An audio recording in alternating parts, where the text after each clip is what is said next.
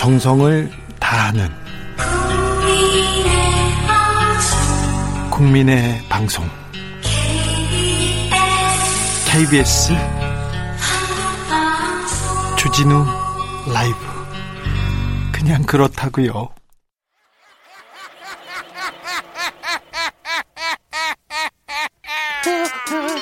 발로 뛰는 기자, 탐구하는 기자, 세상의 질문을 마구 던지는 기자, 기자가 본 오늘의 세상, 기자들의 수다. 라이브 기자실을 찾은 오늘의 기자는 KBS 김기하 기자입니다. 안녕하세요. 안녕하세요. 네, 주말 잘 보내셨고요. 네, 푹 쉬었습니다. 잘했어요. 네. 잤어요? 잤습니다. 네. 이틀 내내 잤어요. 이틀 내내? 아직 젊다는 거예요. 그런가요? 나이 조금 먹으면 잠이 잘 안 와요. 잠이 안 와. 그럼 막 슬플라 그래. 네, 네. 오늘 어떤 내용? 네, 오늘 첫 번째 묻힌 뉴스는요. 네. 우리나라 재벌 기업들이 요즘에 이제 입만 열면 뭐 상생 하잖아요. 왜 상생 얘기하는지 아세요? 왜 하는 겁니까? 상생을 안 하니까 상생. 조폭이 왜 의리한지 아세요? 의리를 안 지켜서. 의리가 없어서 조폭들이 의리합니다. 그렇구나. 예. 그 지금 주진우 DJ의 말에 딱 맞는 그런 케이스를 하나 가져왔어요. 예. 충남 공주시에 사명기계라는 회사가 있다고 합니다. 사명기계? 예, 75년에 문을 열었는데 뭐 피스톤을 만드는 회사인데 이 피스톤 분야에서 세계 3대 업체 중 하나래요. 오호, 강소기업이군요. 그렇습니다. 그런데 이 사명기계의 가장 큰 고객사가 바로 현대중공업이었습니다. 큰 피스톤 만들어서 그렇죠. 배 그런 그렇죠. 데다 넣군요. 맞아요. 굉장히 큰 피스톤을 만드는 회사인데 그래서 현대중공업이 2000년에 힘센 엔진이라는 걸 개발했는데 여기에 들어가는 피스톤을 만든 겁니다. 예. 그래서 2005년부터 10여 년간 계속 공급을 해왔다고 합니다. 그런데 지금 거래를 끊긴 상태입니다. 왜요? 무슨 일이 있었나요? 왜냐? 보니까 현대중공업이 사명기계의 기술 자료를 빼내가지고 다른 협력업체 제2사에 넘긴 거예요. 아이고, 이거는 범죄죠. 그렇습니다. 범죄죠. 그래서 제2사가 피스톤 생산을 시작을 하니까 현대중공업이 거래처를 제2사로 바꾼 겁니다. 아니 그러니까 자료를 빼가지고 제2사한테 주고 제2사로 바꿨으면 이거는 현대중공업이 명백하게 이거 잘못한 거죠. 그렇죠. 그렇습니다. 이게 그냥 의혹이 아니고요. 공정거래위원회가 사명기계의 기술자료를 강압적으로 탈취해서 유용한 현대중공업의 하도급법 위반으로 시정명령 그리고 과징금 9억 7천만 원을 내리기로 했습니다. 네. 지금까지 기술 유용 행위에 대해서 부과된 과징금 중에서 가장 큰 규모입니다. 기술을 어떻게 탈취해서 어떻게 넘긴 겁니까? 이게 2015년에 내부적으로 현대중공업이 딱 이제 계획을 한 겁니다. 이렇게 특정 업체에서 하나만 이렇게 공급을 하니까 우리가 너무 비싸게 받는 것 같다. 그래서 임직원 추천을 통해서 다른 엔진 부품 협력업체 제2사를 자기들 마음대로 선정을 한 다음에 임직원 추천 여기부터 좀 수상합니다. 거기부터 한번 파봐야 됩니다. 네. 그런데 요거를 보니까 여기에다가 이제 처음에 그 피스톤 도면을 줘가지고 이렇게 만들어 와라라고 시키니까 이게 수준이 안 되는 거예요. 그래가지고 본격적으로 현대중공업이 기술 자료를 빼낸 건데 현대중공업 구매 담당자가 사명기계한테 2016년에 피스톤 작업 표준서를 넘겨달라 이렇게 이메일을 보냅니다. 네. 이 작업 표준서가 뭐냐면요. 제작을 할 때 작업 조건, 작업 도, 또 작업 방법 이런 걸 구체적으로 쓴 자료입니다. 네. 기밀이겠네요. 기밀이죠, 당연히. 네. 그런데 이거를 왜 달라고 하냐, 못 준다라고 하니까 담당자가 야, 사명기계 니네 이거 우리 현대중공업에 넘기지 않으면 양산 승인을 취소할 수 있다. 다시 말해 거래 끊겠다라고 협박을 한 겁니다. 이게 네. 협박이죠. 네. 그래가지고 어쩔 수 없이 줘야 되겠네. 그렇습니다. 뭐 어쩔 수 없죠. 그 왜 달라고 했냐 물어보니까 현대중공업이 만약에 하자 발생에 따른 대책 수립 목적으로 자료를 정당하게 요구한 거다 이렇게 얘기하고 있는데 네. 공정위는 하자가 발생한 제품에 대한 요구가 최소한의 범위를 넘어섰다라고 판단했습니다. 이건 도를 넘은 것 같아요. 일반인이 봐도. 근데 이런 일이 이번 한 번뿐이 아니라면서요. 그렇습니다. 뭐 자세한 사항까지는 뭐 여러분이 다 뭐 아실 필요 없을 것 같으니까 2016년에도 전기 회로를 구성하는 하네스라는 굴삭기 부품 단가를 낮추기 위해서 똑같이 이 업체의 다른 업체에다가 이 도면을 넘겨주다가 걸려가지고 제재받았고요. 2015년에도 하도급 업체 대상으로 단가 낮추라고 압박했다 걸렸고요. 2016년, 2018년에도 하도급 업체에게 제조 원가보다도 낮은 수준으로 대금을 결정해서 지난해 말에도 공정위 제재를 받았습니다. 공정위 제재를요? 맞습니다. 예. 공정위가 대기업 검찰인데 대기업의 불공정 행위에 대해서 수사를 하는 데고, 아, 조사를 하는 데인데 잘 안 해요. 안 합니다. 공정위가 잘 안 하는데 공정위한테 이 정도 걸린 거면 현대중공업이 엄청 노골적이고 엄청 많이 한 겁니다. 현대중공업은 이에 대해서 뭐라고 합니까? 현대중공업은 말씀하신 대로 공정의 결정은 1심 판결 같은 효력을 가지거든요. 예? 그런데 현대중공업은 지금도 엔진, 피스톤 모두 우리 기술입니다라는 입장을 계속 고수하고 있다고 합니다. 그래서 현대중공업이 이번 제재에 대해서 아, 우리 입장과 좀 차이가 있다. 공정위로부터 의결서를 받으면 검토하고 대응하겠다라고 밝혔습니다. 그럼 뭐 지금 올해 3월에 대표이사 직속으로 동반 성장실을 신설했어요. 근데 이런 일이 터져가지고 난감할 것 같은데요. 그리고 이 공정위 제재 보도가 나온 어제 바로 협력회사와 상생 모델을 본격적으로 만들겠다. 이런 내용의 보도자료를 쫙 배포했습니다. 그러면 이 사명기계에 관련된 기사는 쭉 묻히고 그렇습니다. 상생 모델 이것만 나오는 거 아니에요? 늘 하는 방식이죠. 근데 이것 좀 너무한 것 같아요. 너무하고 사명기계는 이런 식으로 해서 가다가 그 판로가 막히잖아요. 그러면 당장 임직원들. 네. 먹거리는 어떻게 해요? 당장 당장 생계가 걱정이지 않습니까? 이거는 진짜 범죄 행위죠. 추악한 범죄 행위입니다. 맞습니다. 이런 뉴스가 묻히면 안 될 것 같아 가지고 예. 가져왔습니다. 아, 가슴 아프네요. 네. 얼마 전에 현대중공업 고문 정몽준 고문의 아들 네. 특급 호텔에서 결혼한 것을 칭찬받아야 된다고 막 칭송하는 언론 기사가 있었잖아요. 그런 것도 있었어요? 있었어요. 특급 호텔에서 소박하다고? 결혼하니까 얼마나 소박하다고 사람 많이 안 받고 들려고 얼마나 이런 노력이 있지 않습니까? 이거 좀 너무 심한 것 같아요. 이거 현대중공업 부끄러운 줄 알아야죠. 이거 분명히 자기 아는 사람 아까 뭐 임직원 추천? 네.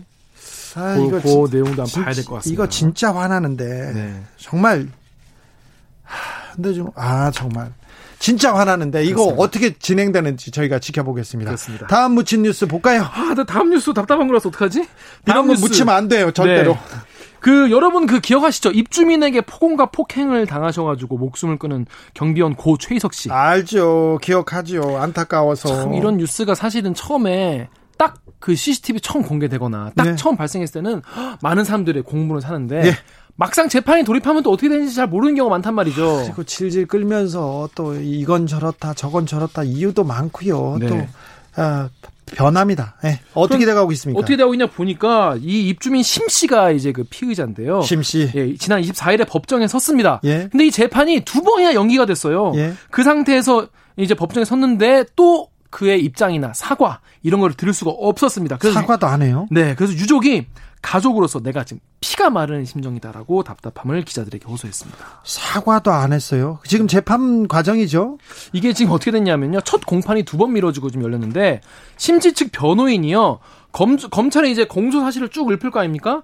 쭉 얘기를 하고 나니까 제가 오늘 정식으로 사임하기로 해서 새로운 변호인을 선임해서 앞으로 절차를 진행하는 게 낫겠다라고 말했습니다. 이거 좀 그 재판의 기술인데요.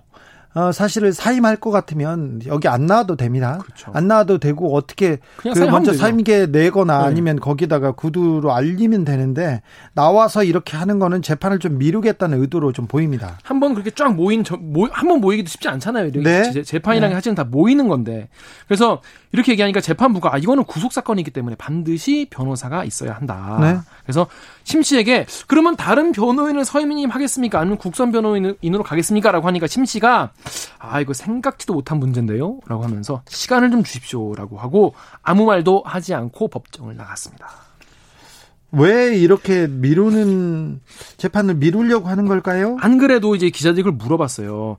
그건 좀 이따 말씀을 드리고, 일단 재판부가 이 얘기를 들으니까, 아니, 벌써 재판이 두 차례나 미뤄졌는데, 이거를 또 미룬다니, 피고인이 기소된 게 6월 12일이고, 구속기간이 두 달인데, 8월 12일에 이제 구속기간이 1차 만료된다는 거예요. 그래서 3주가 그냥 아무것도 안 하고 그냥 기일 변경 신청 때문에 지나갔다.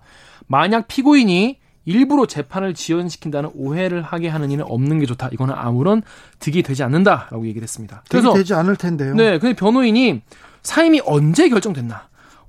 상의를 했나? 왜 사임을 했나? 이거를 기자들이 계속 물어봤거든요. 아무 대답도 하지 않고 사라졌습니다. 그래서 왜 모르는 겁니다. 왜 이렇게 진행될까요? 유가족 가슴은 진짜 터질 것 같은데요. 그렇죠. 이게 이 유가족분들이 사과를 받지 못했다. 예. 사실 사과를 해달라는 가장 큰 요구사항이었거든요. 그런데도 힘들고 가슴이 아프다라는 심정을 털어놓았습니다. 그 최희석 씨의 형님이 계속 이제 재판을 참석하고 계신데, 그래서 심 씨가 경찰 조사 과정에서는 억울함을 호소했다고 해요. 네. 그런데 지난달 30일 또 지난 7일에 반성문을 재판부에 제출했다고 합니다.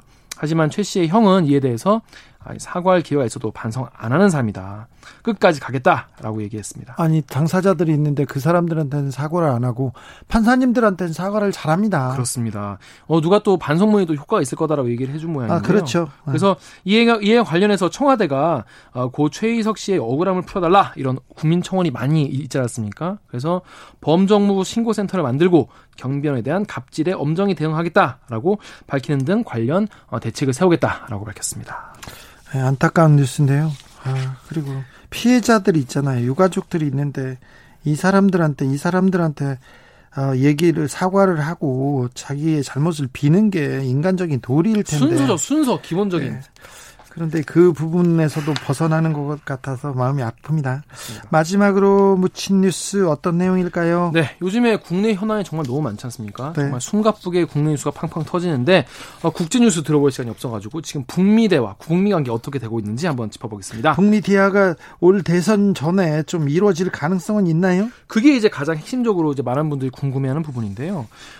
최근에 나온 소식 중에 하나는 알렉산드르 마체고라 라는 북한 주재 러시아 대사, 그러니까 북한에 있는 러시아 대사관에 있는 사람이죠. 네. 그래서 대사예요, 이분이. 그래서 지난 22일에 러시아 현지 매체와 인터뷰에서 북미 대화는 어려울 것 같다라고 말했습니다. 대부분 어려울 거라고 이렇게 판단하고 있는데요. 네.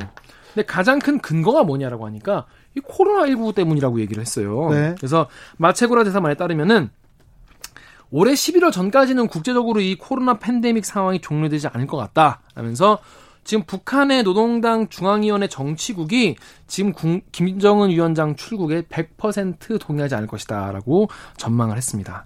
왜냐하면 혹시나 걸렸다가 정말 큰일 나는 거지 않습니까? 북한 입장에서는.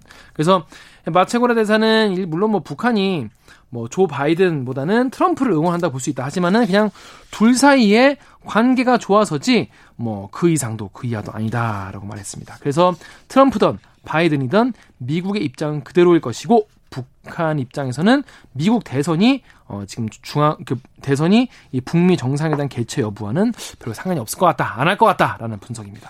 국내에서도 북미 정상회담을 원하긴 하는데 조금 이를 위한 움직임이나 발언은 좀 드문 것 같습니다. 맞습니다. 지금 정세균 국무총리도 그렇고 이인영 통일부 장관 후보자도 이 교착 상태가 미 대선 이후까지 이어질 수 있지만은 좀 아직까지 올해 안에는 좀 힘들 것 같다, 이런 전망을 다 했거든요.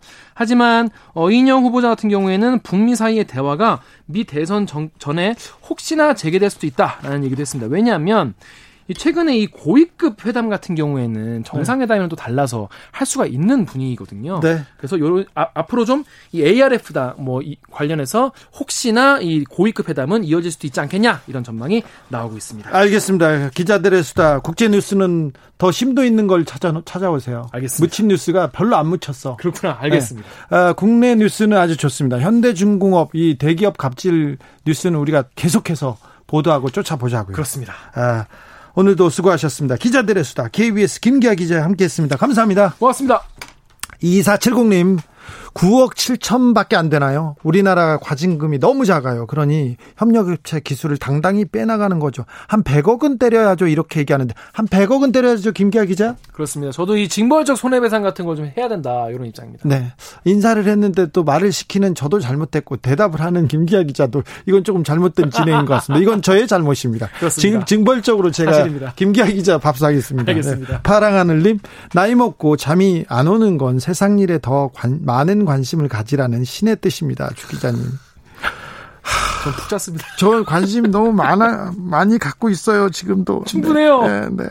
머리가 막 하얗게 새고 있습니다. 잠 좀 자요. 오하하님, 학원 끝나고 집에 가는데 3317 버스기사님이 주진우 라이브 틀어두시고 계셔서 즐겁게 들으면서 집에 가고 있습니다. 3317 기사님 감사합니다. 오늘도 감사합니다. 안전운전 하시기 바랍니다. 라디오 정보센터로 가겠습니다. 조진주 씨. 정치 피로, 사건 사고로 인한 피로, 고달픈 일상에서 오는 피로. 오늘 시사하셨습니까? 경험해보세요.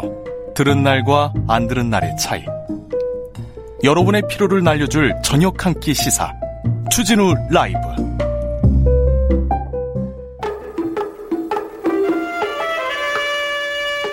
아무리 꼭꼭 숨어도 다 찾아냅니다. 숨은 범인 꼭 집어서 잡아냅니다. 대한민국 경찰의 수사 뒷이야기. 내일은 수사반장.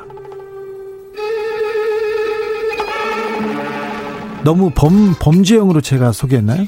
아, 네. 그런가요? 조금 그런 느낌이 좀. 아니, 그렇다고 하면 안 되죠. 경찰청 수사국 수사구조개혁단 김민지 경감 어서 오세요. 안녕하세요. 잘 계셨어요? 아, 예, 잘 지냈습니다. 그래도 범죄형으로 생겼다는 얘기는 제가 자주 듣습니다만 범죄형으로 말한다는 얘기는 처음 들어봤어. 약간 음악이 약간 음산하잖아요. 이 깔리는 음악이. 그렇게 얘기하면 안 돼요. 그래도. 아니, 뭐 괜찮습니다. 네. 검경 수사권 조정 관련안이 지금 잠정안이 마련됐어요. 어떤 내용이 담겨 있는지 좀 먼저 짚어보고 갈까요? 예, 올해 초에 형소법하고 검찰청법이 개정됐죠. 시행 예정에 있는데요. 그 수사권 조정으로 수사 개시 범위, 검찰 수사 개시 범위를 축소하는 취지고 그 범위를 정해서 검찰청법에 규정을 하고 있습니다. 근데 법에서 세부 사항을 모두 구체화할 수 없기 때문에 하위법인 대통령령에서 위임을 해가지고 구체화하는 과정이 이제 남은 건데요. 법은 그런데 근데 예. 이제 사건이 있어. 그럼 경찰도 검찰도 같이 수사할 수 있는 거죠? 경찰은 이제 원래부터 모든 사건을 수사할 수 있었고, 예. 이제 검찰청법에서 이제 수사권 조정으로 검찰이 수사 개시할 수 있는 범위를 정해놓은 거죠. 아, 그렇구나. 잘 들어보세요. 네. 부패범죄, 네. 경제범죄, 공직자범죄, 선거범죄, 방위사업범죄, 대형참사범죄. 이 중에서 중요한 내용을 대통령령에 구체화하도록 위임을 한 겁니다. 네. 그래서 대통령령 제정이 실무적으로는 더 중요할 수 있는 부분이죠. 네, 최근에 청와대에서 세부 시행령 초안을 마련한 것으로 알려졌는데요. 예. 근데 사안이 중대하거나 국민 다수의 피해가 발생한 사건에 대해 검찰이 수사 개시할 때 검찰청장이 법무부 장관의 승인을 받도록 하는 조항이 이 잠정안에 있다고 하더라고요. 검찰총장이 그 아주 중요한 사안의 경우 수사를 할 때 검찰총장이 법무부 장관한테 그 사안에 대해서 허락을 받아야 된다. 승인을 받으면 수사 개시할 수 있다는 거죠. 네. 그러니까 국민 다수의 피해, 사안 중대, 좀 불명한 할 수도 있고요. 근데 네. 이런 사건에 대해서는 승인을 받으면 검찰이 수사 개시할 수 있다는 건데 아까 제가 검찰청법에서 6가지 범죄 열거해 드렸잖아요. 네. 이 중에서 중요한 범죄를 대통령령으로 정하도록 위임을 한 건데요. 방금 말씀드린 이런 승인 조항이 들어가면 첫째 문제가 법에서 위임한 한계를 초과하는 대령이 된다는 겁니다. 우리나라 법치주의 국가잖아요. 네. 헌법에 따라서 법률은 하위법령의 내용을 포괄적으로 위임해서는 안 되고 하위법령도 법이 위임한 범위를 일탈하면 위헌입니다. 저도 현재 경찰관이지만 변호사이기도 한데요. 이 부분만큼은 법률가의 한 사람으로서 객관적인 의견을 좀 드리고 싶은데 이 승인 조항은 법의 위임 범위를 넘어선 것을 위헌 소지가 있다고 생각합니다. 아, 그래요? 예, 위임의 범위를 일탈하면 안 된다는 것이 우리나라 법치주의 국가의 헌법의 내용이기도 하고요. 그런 의견이 있다는 말씀을 드리는 겁니다. 그 내용은 어떻게 되는지 이제 수사권 조정안이 나오면 또 분석하도록 하겠습니다. 근데 김민지 경감 보면 어떤 사안 이 사건을 수사해 주세요 할 때 예. 경찰보다 검찰한테 가고 싶어하는 사람이 많은 거 아세요? 왜 그럴까요? 왜 그런지 제가 되묻고 싶은데요. 검찰이 욕을 많이 먹기도 하지만 아직도 그 신뢰가 더 있고 실력이 더 있다고 생각하는 사람들이 많습니다. 그래서 제가 오늘 과학 수사를 준비해 왔습니다. 그래서? 예, 그래서 준비해 왔습니다. 아, 나는 제가 지금 그 부분이 아니라는 점을 입증해 드리기 위해서 준비해 왔죠. 그럼 봅시다. 우리가 짠 것 같네. 내가 지금 따지려고 했는데. 자, 그러면 내일은 수사반장 본격적으로 가 볼까요? 시작해 보겠습니다. 어떤 내용이라고요? 예, 과학 수사 부분인데요. 과학 수사가 뭐냐면 범죄 현장의 범인이 흔적을 남기면 남기지. 남기죠. 모든 범죄는 흔적을 남긴다는 명제도 있는데 흔적을 남겨요. 예, 그거를 과학적으로 분석해서 범인의 죄를 입증하기 위한 증거를 수집하는 과정입니다. 네. 과학수사 기법으로 가장 정확한 범죄 수사를 할 수 있고요. 예. 과학수사가 지문, 혈흔, 족적, DNA, 사람이 지나간 자리는 어떠한 흔적이든 남게 되고요. 물리적 흔적 외에도 신용카드 쓰고 인터넷 쓰고 스마트폰 사용하고 어떤 경로든 추적당하지 않는 것은 불가능해요. 그렇죠. 그래서 오늘은 물리적 흔적에 대한 과학수사 기법 하나 그리고 디지털 분야 과학수사 기법 하나 살펴보려고 하는데요. 네. 방금 제가 말씀드리기도 했지만 과학수사가 왜 중요하냐면 신빙성 있는 증거를 확보할 수 있는 그렇죠. 기법이기 때문입니다. 증거가 있어야죠. 증거가. 네. 예, 개정형사법의 검사 작성 피신 조서도요. 이제 부동의하면 증거 능력이 인정되지 않습니다. 네. 이제 진술은 공판 중심주의에 의해서 공판정에서의 진술만 중요하고요. 네. 범죄 입증을 위해서 중요한 것이 증거입니다. 그렇죠. 그래서 수사를 잘 해내려면 증거 능력과 증명력 있는 증거를 확실하게 수집해야 되고요. 그렇죠. 경찰이 과학수사 분야에서 국내 최고의 강점이 있습니다. 확신합니다. 확실히 최고입니까? 예, 확신합니다. 어떤 내용인지 볼까요? 예, 먼저 최근에 용인 물류센터에서 화재 발생했죠. 화재 났죠. 예, 많은 사상자 발생해서 네. 먼저 사건에 애도를 표하고요.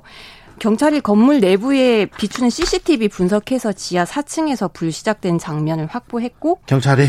예, 그래서 발화할 가능성의 무게를 발화가 있었다는 지하 4층에서 이런 가능성의 무게 두고 있는데 원인은 더 감식하고 수사해 봐야겠지만요. 방금 네. 이 내용이 경찰이 수사한 내용입니다. 예. 불나면 소방관들만 출동하지 않나 이렇게 생각하시는 분들 소방관이 제일 먼저 가겠죠? 예, 갑니다. 불 끄고 이제 빨리 구조를 해야 되니까요. 그런데 화재 사건 발생하면 형법에서 방화죄, 실화죄 처벌하고 있고요. 그래서 소방관과 경찰관이 같이 출동을 해서 현장 감식을 합니다. 특히 대형 사건 발생하거나 사람 사망했을 때는 경찰이 주가돼서 현장 조사하고요. 예. 예, 그렇게 진행을 하고 있습니다. 경찰이 주가돼서? 예. 네. 경찰 그 지방청마다 과학수사과의 화재조사 전문으로 하는 화재감식팀이 있는데요. 사실 저도 화재감식을 직접 해보지는 않았습니다. 그런데 예. 지방청에 화재감식에 전문지식 있는 수사관들이 직접 감식을 하고요. 그 경기남부청 화재감식팀장 서문수철 형사님께서 베테랑이셔서 제가 현장 이야기를 좀 듣고 왔습니다. 예. 화재 현장에 나가면 잿더미예요. 까만 잿더미.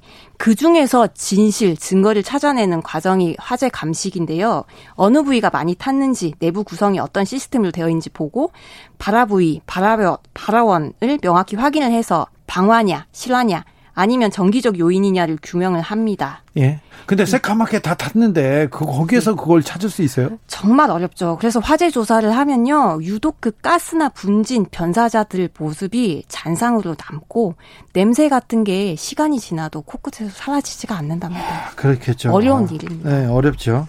예. 그런데 이게 화재 현장을 감식을 잘해서 이 과학 수사를 잘해서 범인을 잡는 그런 경우도 있었어요? 예, 맞습니다. 그런 경우가 있는데요. 2년 전에 벌어진 사건인데 딸이 잠깐 나간 사이에 불이 나서 어머니가 사망을 했어요. 예? 처음에는 정기적 문제가 아니냐고 얘기가 나왔는데 감식을 2차 감식해보니까 다른 원인에 의해서 불이 났을 가능성이 있어서 밝혀냈는데요. 예? 결국 딸이 채무에 시달리다가 보험금 노리고 방화를 한 것으로 밝혀졌습니다. 딸이요? 딸이 방화를 네. 해가지고 엄마가 죽었어요. 엄마가 맞아요. 돌아가셨는데 근데 이거 어떻게 잡은 거예요? 먼저 CCTV를 확인합니다. 네? 네, 건물을 비추는 길 건너의 CCTV를 분석하니까 딸이 나와요. 네? 근처 페인트 가게로 이동을 합니다. 네? 신라를 두 통 사오는데 이 신라통이 나중에 감식 때 현관 입구와 딸방 책상에서 발견이 됩니다. 네? 아니 그거는 CCTV 확인한 거지 이걸 가지고 과학수사라고 볼 수는 없죠. 아니죠. 이제 남았죠. 과학수사는 이제부터 시작인데요. 네? 방화로 판명할 수 있었던 근거 하나가 연소 패턴이라고 있어요. 예? 화재 감식할 때 연소 패턴을 감식하는데 전기로 인한 화재는 전선이 녹아 끊어진 흔적이 있어요. 예? 단락흔이라고 하는데 근데 이 흔적만 있다고 이게 전기라고 단정을 할 수 없는 게 화염에 있어서 합선이 있거나 아니면은 2차적 요인일 수 있잖아요. 예? 그래서 곧장 단정 지을 수는 없는데 이 사건에서는 화장실하고 주방 바닥에 액체가 많이 떨어지면은 그 흐름이 거기만 이렇게 짙어져요. 예? 튀김 연소 패턴, 포어 패턴 이렇게 말하는데요. 예? 이게 가연성 액체가 틈새로 막 스며들어서 연소하는 형태인데 그 외에도 그 형태가 나타났고 그 외에 주변에서 신나 담은 용기, 라이터 발견이 됐고요. 라이터 발견, 연속 패턴 여기까지는 알겠어. 이것도 과학수사라고 보긴 어려워요. 더 있죠. 더 있어요? 예, 네. 딸이 진술을 합니다. 진술을 처음에는 했어. 아니라고 하죠. 네. 엄마가 시켜서 사온 거다. 네. 뭐 이렇게 하는데 진술을 잘 들어보니까 일반적으로 화재 발생하면 굉장히 놀라야 되고요. 어머니 사망하시면 정서 반응이라는 게 있어요. 예. 근데 이 딸한테는 일반적으로 보일 수 있는 정서 반응이 전혀 없어 보였고요. 예. 왜냐하면 피의자가 진술을 하면요. 경찰관이 그대로 기계처럼 기록만 하는 게 아니고 그걸 프로파일러가 예. 지금 이걸 분석해야죠. 진술평가자들 이렇게 예. 일관성, 감정까지 다 읽어가지고 평가를 합니다. 그래서 결국 자백을 하고 방화범죄가 밝혀졌습니다. 아하, 정서 반응, 이 진술을 과학적으로 분석해서 자백을 하도록 이렇게 갔군요. 다각적인 과학수사죠. 과학수사 중에 특별히 우리나라는 디지털 포렌식 분야가 굉장히 세계 거의 그 탑, 그러니까 가장 앞선 수준이라고 들었어요. 예, 네. 맞아요. 그 디지털 포렌식이 이제 쉽게 말해서는 컴퓨터, 휴대전화, 인터넷에 남아있는 디지털 정보 분석해서 범죄 단서 찾는 건데요. 네. 경찰이 90년대 초반에 최초로 사이버 수사팀 조직하면서 2000년대에 디지털 분석팀을 최초로 만듭니다. 네. 그리고 스마트폰 사용 많아지면서 포렌식 수요가 늘어났고 네. 이번에 이달 초에요. 산업통상부 국가기술표준원이 디지털 포렌식 분야 제1호로 국제공인시험기관으로 경찰청을 인증을 했습니다. 그래요? 그래서 이제 경찰청에서 디지털 포렌식 하면요. 104개국에서 같은 효력을 가지는 증거가 돼요. 이제 와. 예, 그러면은 이제 국제공조 수사를 하면 경찰이 한 포렌식 결과가 즉시 증거로 채택되고요. 국제수사 역량이 굉장히 강화됐죠. 아니 국제적으로 이렇게 디지털 포렌식 능력을 인정받는데 왜 디지털 성범죄는 그렇게 못 잡아요? 잡았잖아요. 엠번방 사건 이번에 피의자를 검거위에서 전에 제가 말씀드리지 않았나요? 예, 많이 잡았죠. 숨도 안 쉬고 100일 동안 600여 명 네. 예, 검거했죠. 숨은 좀 쉬고 하라고 했죠. 네. 그래서 추적하고 조사할 때 디지털 포렌식 큰 역할 했고요. 예. 숙명여고 시험 유출 사건에도 그때 교무부장 핸드폰 네. 포렌식해서 증거 찾아냈죠. 아, 경찰이 했습니까, 그거? 예, 경찰이 했죠. 네. 그리고 고유정 씨 수사 때도 그 범행 2주 전에 검색창에서 뭐 니코틴, 치사량, 뼈 무게 이런 흔적을 찾아서 증거로 활용했습니다. 네. 근데 검찰도 대검의 디지털 포렌식 여기에 굉장히 강한 굉장히 예. 수사력 강하거든요. 그리고 수사 잘하고요. 예, 역량이 있습니다. 네. 근데 그 대검 디지털 포렌식 팀하고 경찰하고 비교하면 어떻습니까? 뭐 누가 먼저냐 사실 그런 게 중요한 게 아니고 저희 수사권 조정도 그렇고 수사도 그렇고 검찰이 경찰이 누가 더 잘났냐를 대결하기 위한 것은 아니고요. 그래도 누가 이긴다고는 누가 이겨 이렇게는 물어볼 수 있잖아요. 글쎄요. 디지털 포렌식은 경찰이 먼저 이제 많이 이제 시도해가지고 개척한 분야라고 저는 알고 있고. 네. 예, 강점이 있고. 네, 검찰한테 물어봐가지고 예. 다음 시간에 제가 확인해봐야 되겠어요. 네. 그래서. 예, 그리고 그 디지털 증거 압수할 때 네. 재판에서 증거로 사용하려면요. 네. 동일성, 무결성 담보돼야 되잖아요. 왜냐하면 이 디지털 증거를 떼와가지고 그게 변질될 수가 있어요. 복사하면 컴퓨터에서 복사 한번 하면 이게 디지털 증거라서 고유 식별값이 있어요. 그게 변경이 됩니다. 예. 그래서 그거를 그 자리에서 확인을 해서 해시값이라고 하죠. 저장 장치를 봉인 처리하고 관계자들을 절차에 참여시켜서 과정을 볼 수 있도록 합니다. 예. 예, 저도 예전에 수사할 때 피의자들 혹은 고소인들 디지털 증거 가져오면 지방청에 같이 모시고 가가지고 이렇게 과정에 참여하고 하거든요. 거기 가면 기계가 꽉 들어차 있는데 굉장히 이제 보는 것만으로 신빙성이 있습니다. 그래요? 예. 김민지 경감은 좀 뭐 믿음이 가죠. 네, 다른 사람은 잘 모르겠어요. 광문준 씨가 이런 문자 보냈습니다. 수사는 경찰한테 맡겨놓고 검사분들은 기소권으로 경찰을 견제하고 통제하는 역할이 중요하죠. 이렇게 했습니다. 이분, 네, 김민지 경감도 잘 아시는 분이죠. 훌륭한 경찰관이십니다. 뭐 훌륭한 경찰이 꽉불리. 에이스시죠. 네, 리나라님, 아 경찰 멋있네. 소설 수사님, 과학 수사 부탁드려요. 얘기했습니다. 아 여기까지 할까요? 내일은 수사반장. 지금까지 김민지 경감이었습니다. 감사합니다. 교통정보센터 다녀오겠습니다. 정현정 씨.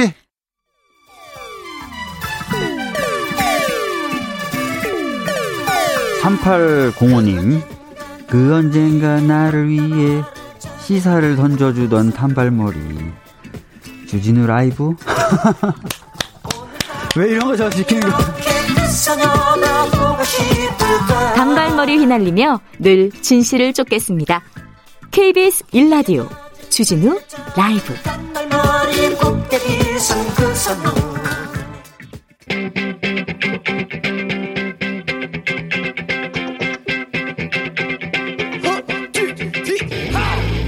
국회 할 말 있습니까?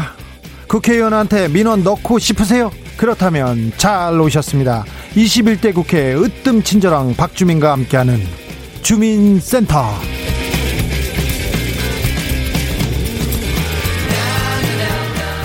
여러분의 민원에 귀를 기울이겠습니다. 주민센터의 주치의원 박주민 더불어민주당 최고위원, 안녕하세요.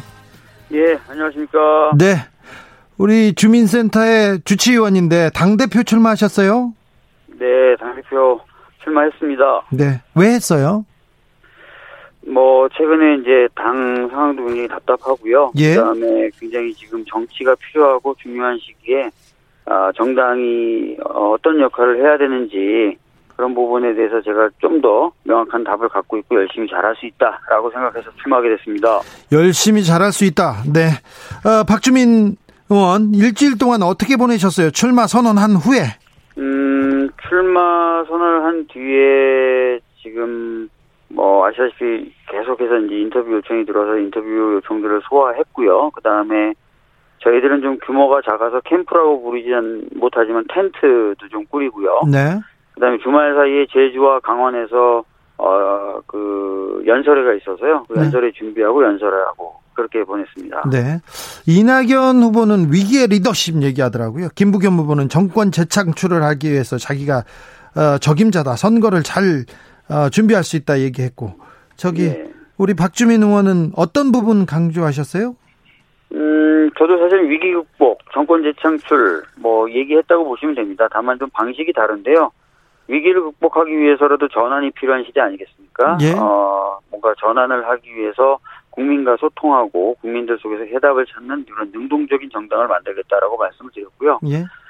정권 재창출의 경우에도 지금 우리가 해야 될 일들, 그다음에 미래의 청사진을 만드는 일들, 이런 것들을 제대로 하지 못하면 저희가 어떻게 표를 달라 그러겠습니까? 그런 일을 잘 하는 것이 오히려 대선의 필승 전략이다라고 강조를 했습니다. 네.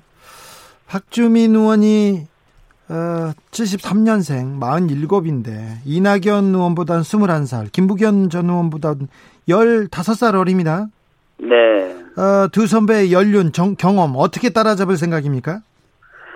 네, 제가 이제 강원 유세에서도 말씀드렸지만 지금은 누구나 그 전환을 얘기하고 있습니다. 시대 전환을. 네. 시대 전환한 그런 새로운 사회를 꿈꾸는데 예. 상상력이 중요하죠. 예. 과거의 이제 경험만이 정답이 될 수는 없습니다. 그리고 국민과의 대화와 소통 이런 것들을 잘해야 되는데 또 그것도 연륜만이 또 정답이 될 수는 없습니다. 그래서 어떻게 보면 제가 말씀드렸던 것처럼 전환 시대를 준비하고 지금 우리가 해야 될 일을 과감하게 하는 데는 오히려 제가 더 낫다 이렇게 생각을 합니다. 예. 전환 시대를 준비하기 위한 상상력, 내가 더 풍부하다. 야, 연륜과 경험에 비해서 상상력 들고 나왔는데 아주 신선합니다. 네, 감사합니다.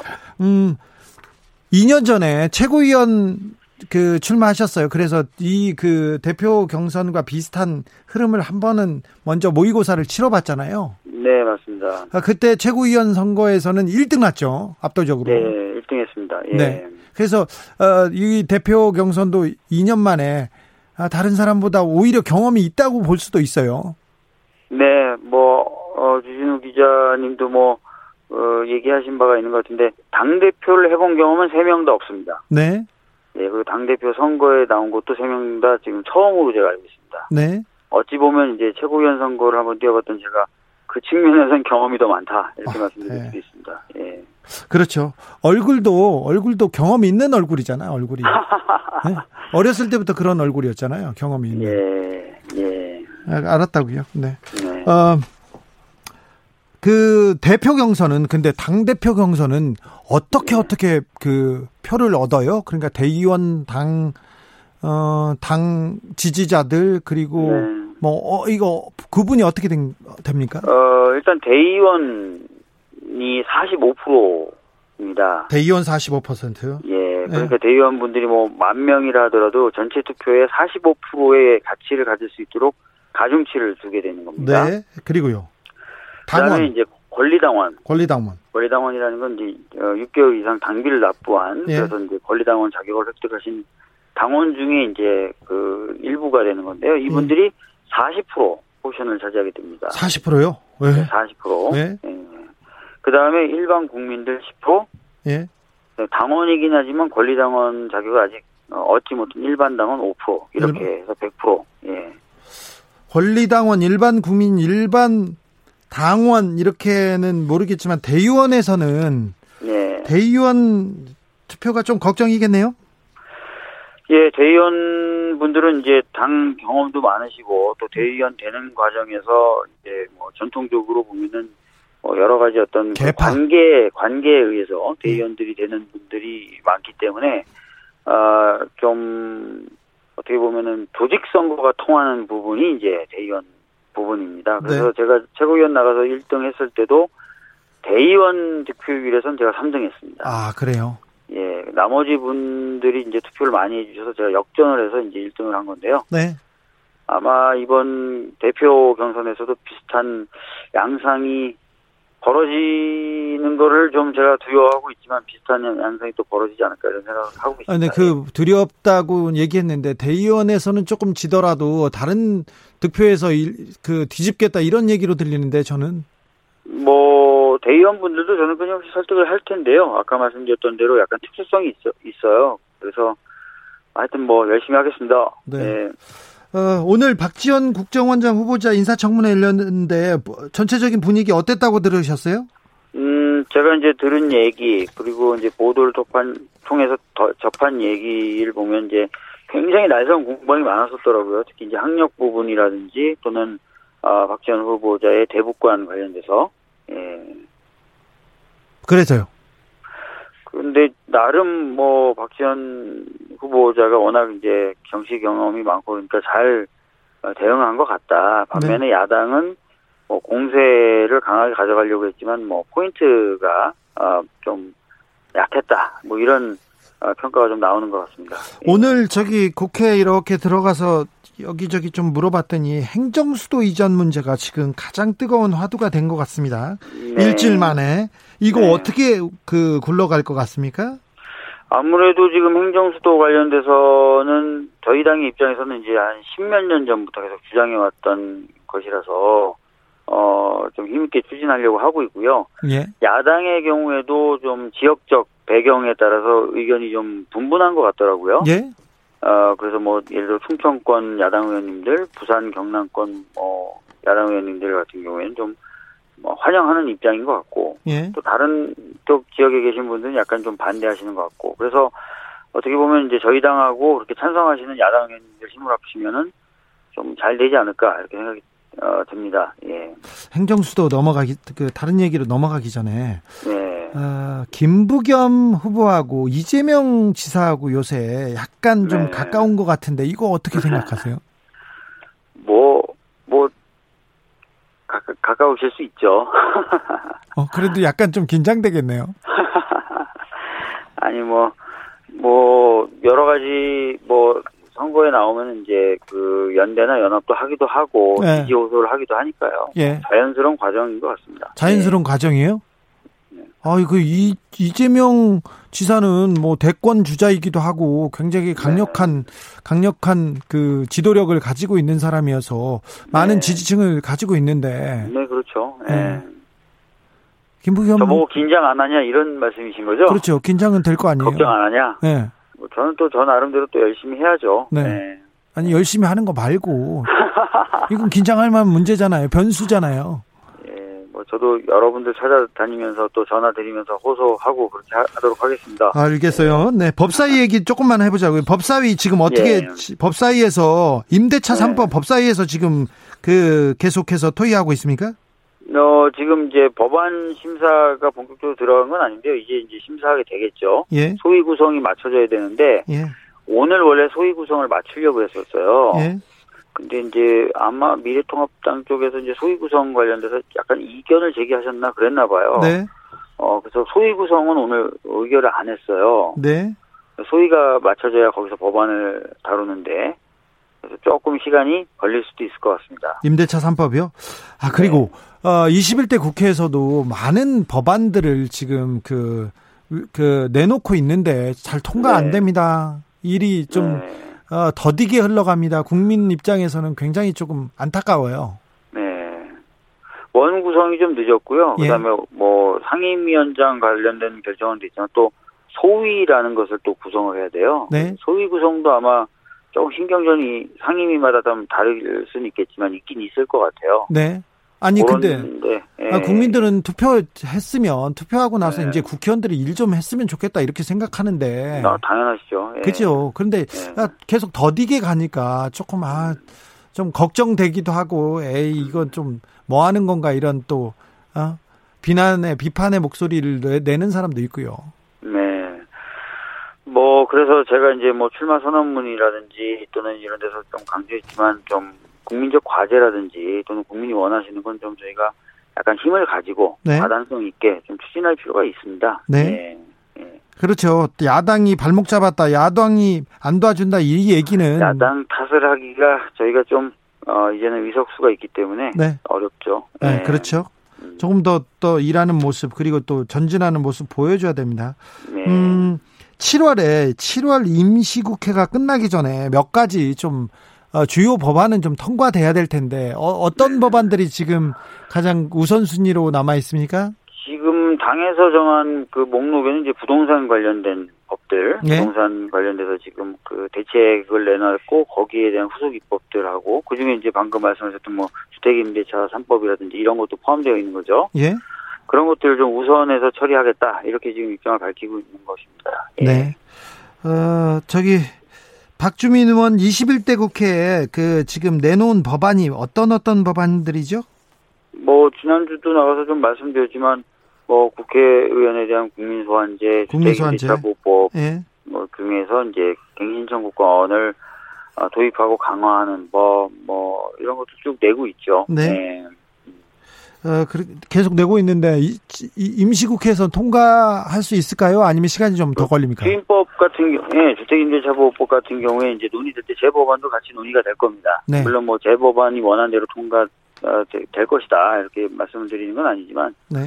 제 법에도 담겨 있는 여러 가지 내용이 있는데 그 중에 또 일부도 또 반영되고 뭐 이렇게 종합적으로 논의되면서 통과될 것으로 저희들은 기대하고 있습니다. 예. 대표 선거에 나오니까 주변 분들 반응 어떻습니까? 뭐 제가 이제 상의했던 중진 의원님들은 걱정을 많이 하셨어요. 만류도 많이 하셨고. 주로 만류하는 쪽이 많았어요, 아니면? 만류하는 쪽이 훨씬 많았습니다. 왜냐면은 이제. 두 분의 걸출한 분이 이미 출마 선언을 했고 또 두 분이 준비를 오래 하셨기 때문에 제가 이제 뛰어들게 되면은 제가 갖고 있던 정치적인 자산을 다 잃어버릴 거다. 왜 잃어요? 결과가 안 좋을 거니까 이런 걱정을 많이 해주셨어요. 네. 네. 그래서 뭐라고 하셨나요? 결과가 당연히 좋을 거다. 이렇게 말씀드리지 못하고 결과가 안 좋더라도 지금 당장 해야 될 일이 있고 필요하기 때문에. 좀 결심을 했다 이렇게 말씀드리고 있습니다. 예. 결과를 떠나서 아무튼 필요하기 때문에. 네. 민주당이 새로운 리더십이 필요하다고 생각하시는 거죠? 네, 뭐 최근에 당이 여러 가지 그 논란이 휩싸이기도 하고 또 방금 이제 기자님이 말씀하신 대로 중요한 입법 과제를 두고도 좀 지지부진한 모습을 보이기도 하고 또 누구나 다 시대가 전환돼야 된다고 하는데 뭐 전환의 청사진을 국민들과 호흡하면서 그려나가는 모습 이런 것들도 좀 아쉽다라는 평가가 있어서 네. 당의 태세를 좀 전환해가지고 그런 부분들을 하나하나 해결해 나가는 그런 정당을 좀 만들어보고 싶어서 출마했습니다. 네. 네. 박주민이 민주당 대표다. 이거 굉장히 천지가 개벽할 일인데 바라는 사람들도 많고요. 우려하는 사람들도 많습니다. 우려하는 사람들한테는 한마디 좀 해주세요. 내가 이런 비전을 가지고 있다. 뭐 우려하시는 분들은 이제 선수도 낮고 정치 경험도 낮은데 네가 대표를 해서 당을 안정적으로 관리할 수 있겠느냐. 특히 뭐 대선 같은 정치적인 밖으로 큰 이벤트를 관리할 수 있겠느냐 이렇게 말씀하십니다. 그런데 제가 아까 말씀드렸던 것처럼 지금 중요한 거는 당이 176석을 준 국민의 뜻을 헤아려서 해야 될 일을 좀 두려움 없이 하는 겁니다. 그리고 또 미래로 전환해야 된다고 말들은 많이 하는데 그거를 어떻게 준비하고 그려나가느냐입니다. 그거를 잘 못하면 나중에 2년 후에 대선이 와서 저희가 다 선거를 잘 관리하겠습니다. 전 큰 의미 없다고 생각합니다. 근데 그거를 잘하면 누가 대선 후보가 돼도 반드시 이길 거라고 생각합니다. 자, 그런 과정을 만들어 나가는데 누구보다 열심히 할 자신이 있다, 잘할 자신이 있다라고 말씀드립니다. 알겠습니다. 지금까지 당대표의 출마한, 당대표에 나서겠다고 출사표를 던진 주민센터 주치위원 박주민 더불어민주당 최고위원 함께했습니다. 감사합니다. 예, 감사합니다. 휴가 계획 어떻게 짜셨냐고 물어봤더니 문자 엄청 많이 오고 있습니다. 2733님, 저의 올해 휴가 계획은 혼자 여행 가서 혼자 구경하고 혼자 먹고 혼자 잘 거예요. 아무하고도 말하지 않을 거예요. 네. 이걸 뭐라고 얘기해야 되나. 혼자 하는 것까지는 좋은데 혼자 밥 먹고 혼자 잘 거예요. 이거. 네. 혼자 하세요. 네, 응원할게요. 3773님은 집 떠나면 고생입니다. 홈캉스가 최고입니다. 코로나19 예방도 할 겸 올해는 이 홈캉스 휴가를 가지 않겠다는 사람들이 유독 많아서요. 제 주변에도 그런 사람들이 많아서 참 좀 씁쓸하기도 합니다. 저도 올해 휴가 계획은 없는데 저는 여름 휴가를 평생 가본 적이 없어요. 여름 휴가는 다 가잖아요. 그러면 내가 지켜야지. 내가 혼자 기사 써야지. 이런 생각이 갑자기 들더라고요. 그래서 여름 휴가를 못 갔는데 올해도 여름 때 뜨겁게 좀 일할 생각입니다. 제가 아직도 부족해가지고요. 조금 부드러워질 때까지는 제가 휴가를 안 가려고 생각하고 있습니다. 2403님, 초중고 아이들 방학이 보통 7월이라 이쯤에 휴가를 많이 갔었는데 올해는 방학이 8월 중순으로 늦춰진 데다가 많이 짧아져서 이래저래 휴가는 그냥 집에서 푹 쉬며 못 봤던 영화나 보는 걸로 정했어요. 아이들이 오히려 이 상황을 잘 받아들이고 적응해가는 모습 보면서 어른들도 힘내봅니다. 네. 그래도 아이들이 어디 놀러 가고 싶어, 어디 가고 싶어 이 얘기 안 하고 이렇게 잘 부모님 생각을 조금 따라온다니까 좀 기특하기도 하네요. 9305님, 이번 여름 휴가는 코로나 극복 휴가, 사람들이 많은 여행지로 휴가 가지 않고 집안 대청소하면서 각자의 삶을 좀 정리하고 정돈하기로 했어요. 이렇게 우리 정치자들은 다 휴가 안 가고 그냥 집에서 있을 거예요. 각자의 짐을 정리하면서 집안 물건도 다이어트하고 각자의 삶을 계획하는 시기로 대신 만난 거 많이 먹을 거예요. 먹고 기도하고 사랑하라. 참. 그래도 휴가는 가야죠. 휴가 가겠다는 사람들 의견은 왜 안 주셨어? 지금 별로 없네. 제가 휴가 가기 좋은 내용을 제가 몇 가지 소개해 드릴게요. 오늘 기사 중에 검은 대륙 아프리카 향한 코로나19 공습은 이제 시작일 수도, 헤럴드 경제 기사가 있었는데, 남아프리카 공화국 누적 확진자 수가 40만 명을 넘었대요. 근데 아시다시피 아프리카에서 가장 선진화된 것으로 평가되는 나라가 남아공이잖아요. 그런데 남아공의 코로나 확진자 수가 아프리카 전체의 절반 이상을 차지하고 있습니다.